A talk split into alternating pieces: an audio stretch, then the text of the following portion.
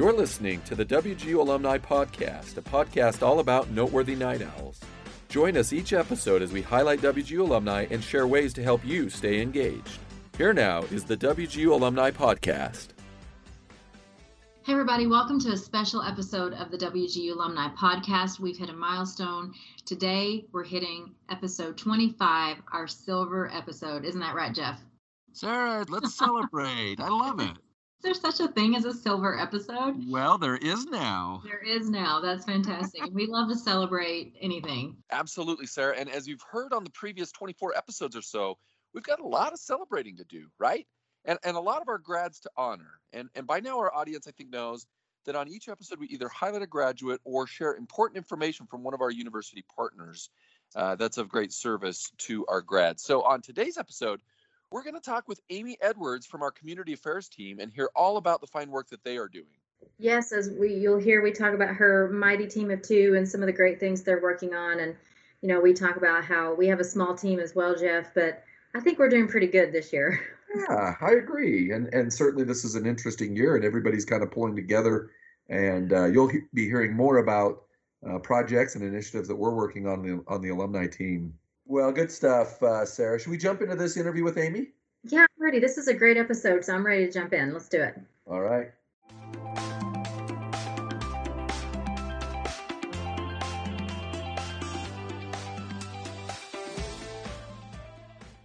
Hey, Amy, thanks for being on the podcast today. Thanks for having me. Absolutely. Well, we'll get into the real nitty gritty here in a minute, but I want to give the listeners a chance to get to know you a little bit. Obviously, I've had the pleasure of working with you for about a year and a half now. You joined WGU not too long after I did back in 2019. And uh, we've had a chance to work on some projects together, one of which, like, you know, we will talk about here in a little bit. But I want, like I said, the listeners to get to know you a little bit. What are some of your favorite things to do when you're not at WGU? When I'm not at WGU, well, winter or summer, I'm going to go winter. Yeah. That's the season we're into. I'm a skier, so I love to ski. I don't get up nearly as often. Um, my family also skis with me, but if you've ever skied with little kids, it's not really skiing. more like shifting down, shifting down the hill a little bit. So I'm hoping someday they'll be able to, you know, we'll be able to catch a few runs. They'll probably blow past me, and uh, and it will be the bad news. You know, and most of my time is spent with my kids and preparing for the holiday season and and all of that right now. So I definitely love to be outdoors, snowshoeing, um, but then also just being with my kids, family dinners, and uh, we bake a lot in the winter. So it's it's a it's it's a lot of fun. Well, let me know if you need my home address so you can drop off some baked goodies. I'm always up for that. Yes, I would love that. well, I know that you also have a couple of dogs in the house. How's that going? So I got two puppies um, for Christmas last year Yes. uh, as a Christmas present, one for each of my small children, and um, maybe a mistake. It might have been a mistake. Um, but we can't get rid of them now. It's not. They're part of the family now. They're part of the family. Um, my kids adore them.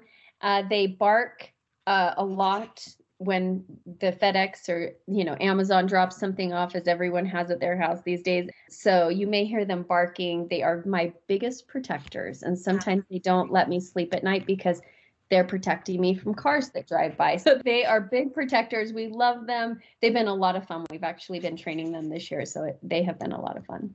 Well, that's fantastic. And I actually love when we can hear the dogs bark or, you know, when we're on the Zoom calls, as we all are now, uh, WebEx or Teams, whatever we're on. So obviously, you know, I have my cat who loves to jump from the windowsill over to the desk and just kind of traipse in front of the, the camera and does not care that I'm in the middle of a of a call with anyone. It doesn't matter who it is. He owns this home and, It steals and the show.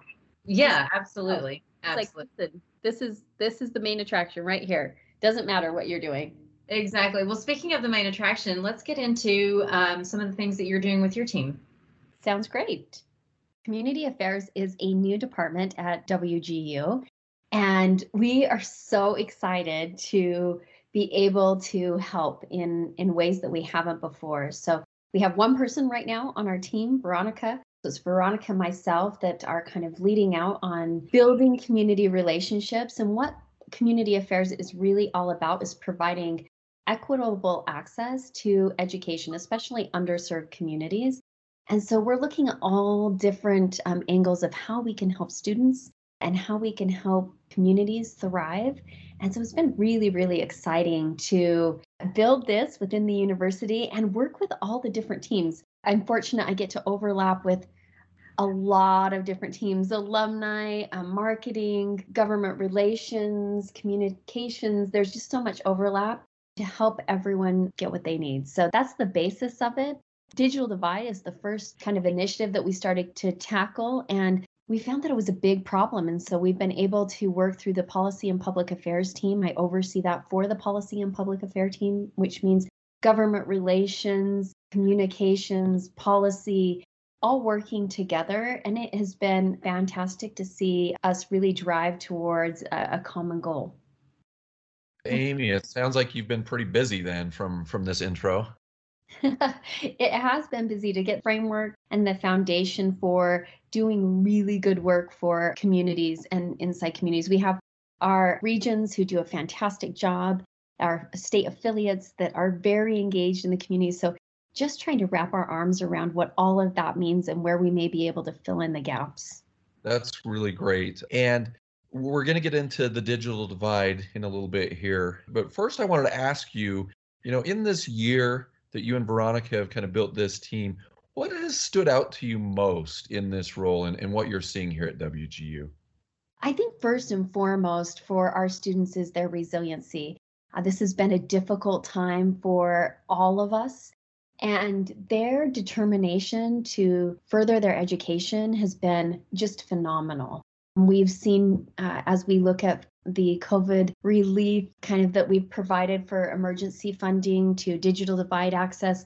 There's so many, so many things that have hit our students, and by far the resiliency of them, I think, is, is something we've seen. The second is, as you guys know, WG's mission is really to provide pathways to opportunity. We believe that talent is universal, while opportunity is not. And, you know, we've had the good fortune over the past year to really be able to engage in, in some of the issues that have really been brought to light uh, with access and equity and making sure that we're kind of bridging all of those gaps together and identifying those needs. And Amy, you uh, obviously, as you mentioned, this pandemic has impacted everyone. You've kind of alluded to this, but what are you specifically seeing that is concerning? It sounds like access for sure is is one of the high notes here. Access and equity, something that we've been really focused on is the digital divide. We know currently 18.3 million Americans have no meaningful access to the internet. This is something that's definitely been widened by the pandemic. We know that 15 million students don't have access, and a lot of those are K through 12, but also you've got to think of as the country shifts all of their work and health and education to online, these students are now offline and out of mind for many people. And so while many people are talking about K through 12, because of course our students' education is really important, what happens to those folks in post secondary education that really need, you know, you've got a lot of folks that are trying to gain their education, but now don't know where to turn. And so that's something that we are really um, advocating for. We're looking for access, affordability, and then quality. We've been you know many people are at home now with five people on their internet and it's hard to stream that many folks. They're taking turns on devices. That's also an issue. And then the third issue that i think we're seeing is people don't know how to use their devices maybe as great as they would like to or to their full capability because they always just did in the classroom and someone helped them. So there's all these different components to the digital divide that we're trying to tackle anecdotally we know that you know students um, will work in parking lots in libraries or fast food. Really we're looking at how we can provide access and computer devices individually for people so they can access education. Amy i think that's great information for our listeners to have and i think a lot of our alumni can associate with that. Not only um, as you mentioned a lot of folks are you know working from home now. Their children are at home. They're not only trying to do their own work but their kids are trying to do their schoolwork it is quite a struggle. So I'm glad to see and hear about these um, enhancements that we're trying to do at WGU. Now, a couple questions here. One, was this an issue before the pandemic? And then what is WGU doing to help those in need?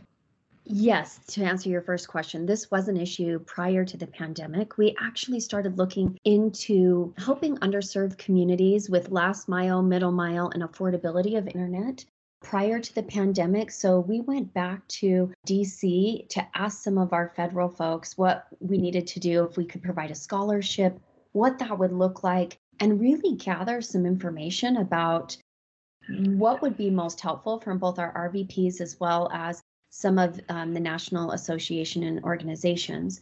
We came up with uh, an idea to help our students with the Online Access Scholarship. It's a $1 million uh, scholarship to cover the cost of internet and devices so they you know people can earn that degree or their master's degree. So it's open to current and prospective students. And then really looking at as we talk to government officials and others workforce was still a huge issue prior to the pandemic. It just was a little bit different. And how can we make sure that people are being educated for in demand jobs? And so that was the first piece because I will say that it was an issue um, before the pandemic has definitely highlighted the issue. Um, now, no longer is it a luxury. Like, hey, I just want to have internet. Now, it you know you're not able to access your education, your work, your telehealth, maybe forms that you need. There's so many different aspects of online. It's no longer just that luxury, it's a utility that everyone needs.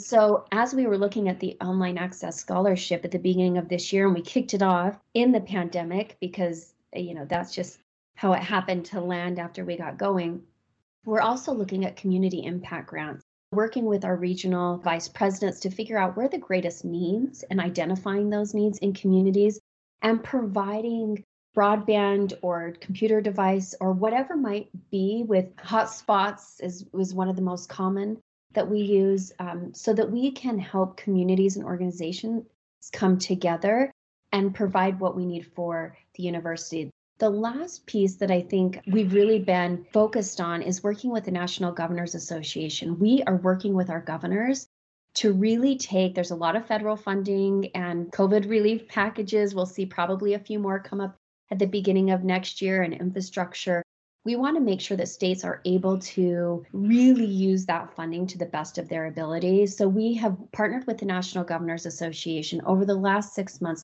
We've identified best practices as well as states that have done it really well. So we can help governors maybe take advantage of the Lifeline program federally, or maybe they are looking at a last mile, middle mile infrastructure. What can states do to make sure that everyone in their state has access to education. And affordability is a huge part of that. We see a lot of people that have taken the COVID funding and given everyone access to internet in certain areas, or we partner with the different universities to see where students gain access to education through the internet. So we definitely are working with governors because we know it's going to be an issue that needs to be solved. And just like electricity, everybody needs internet in their home individually. We don't want people in parking lots or in the library trying to access education. This is great, Amy. Thank you for sharing this, and I'm I'm so uh, proud of the work that WGU is doing, really to amplify this issue and really to bring it to light and to partner uh, with states, which makes a ton of sense, right? I mean, the WGU was created by governors, uh, you know, for state needs in in higher education. So, a follow up question I wanted to ask: Are there other organizations that are getting involved as well with this project? Absolutely. As I mentioned, the digital divide is not something that just started with the pandemic. There are organizations that have been working on this for a long time. So you've got uh, Shelby, which is the School Health Library Broadband Association that we've joined, that we have decided, hey, there really needs to be a higher education committee. And we have brought together universities from around the nation to talk about what needs to be done for students across the board. So we're really leading out on some of those issues. Uh, another organization that we um, are involved with is the National Digital Inclusion Alliance, where we're looking at a unified voice for home broadband access. These folks have been working on this issue. And I will say, both organizations and others that we've joined to even our, our local chambers that we're engaged with all of these folks have been working on this to provide broadband access, uh, personal devices, training. Obviously, WGU has the wealth and knowledge of training for these individuals that we can provide. But we also know that people have been doing this for a while. And then it's incredible to see, for instance, Shelby, you know, they've increased their membership by like 150 organizations over the last even six months. This is an issue that's really affecting various organizations across the nation. You look at different providers that are doing some incredible things, T-Mobile, uh, Verizon, AT&T, Comcast, that we're all in discussion with trying to figure out how we really move the needle to make sure we have access for students. And then also, just while we have this momentum going, how can we further it so that no one gets left behind? I think that it's really important and exciting to see the momentum as we move forward. This is all really great information. And I want to ask Amy for those listening who are in the alumni population, how can they get involved? What can they do to assist, or is there anything that they can do to participate? There's a, a few ways that they can participate. The first is the Online Access Scholarship. That is open to prospective as well as current students. So if you know someone that's struggling, that maybe is having a hard time deciding if they can continue because their laptop's not working or their you know camera's not working we can help with that. If it's trying to choose between groceries or keeping their broadband service on which a lot of times in this pandemic we know unemployment has been really high but maybe they want to make a, a change in their current employment. They know that you know i've always wanted to be a teacher and now's the time to make that change. We want to be able to help them with the resources that they need so they don't have to choose between feeding their kids and broadband. We're here to help with that. And then the third piece that I would say is making sure that, you know, either best practices, if you see a community organization that's doing something great that we can help with, we would love those recommendations and or talk to your local legislators to make sure this is a big deal for them in their area and they are taking advantage of the funding because the more voices we have, the better chance we have of, of identifying and correcting the issue. For sure. And uh, you've given a, a, lot of good information to our alumni. Is there a website or is there a, a place that they can go to learn more? Yeah, wgu.edu slash access. All the information should be there, as well as I think it's also linked now to some of our COVID relief efforts so if there is, you know, if you know of someone that is having some struggles and accessing their education, we're trying to link as much as we can to all of our current initiatives there. It's super helpful for people. Excellent. So again, the website wgu.edu slash access. You can go and learn more yourself or provide that link to family members or friends or people that you know that have needs. So great information. Well, again, Amy, thank you for joining us and, and really shedding a light on on this great need and giving us opportunities for our audience, for alumni, for our team to get involved. We'd like to give you the final word as, as we conclude. So any other thoughts before we go? You know, I want to thank you for having me today. One final thought is in 1997, as you all know, Western Governors University was founded, nonprofit university 19 governors uh, to really harness the power of technology and make sure that anyone could learn anytime and anywhere. And without the online access scholarship and, and furthering this equity, the gap is going to widen. And I think this was their mission and vision is to make sure that you could access education at any time. And that's why we feel like the digital divide, the online access scholarship, the community impact uh, grants that we're providing.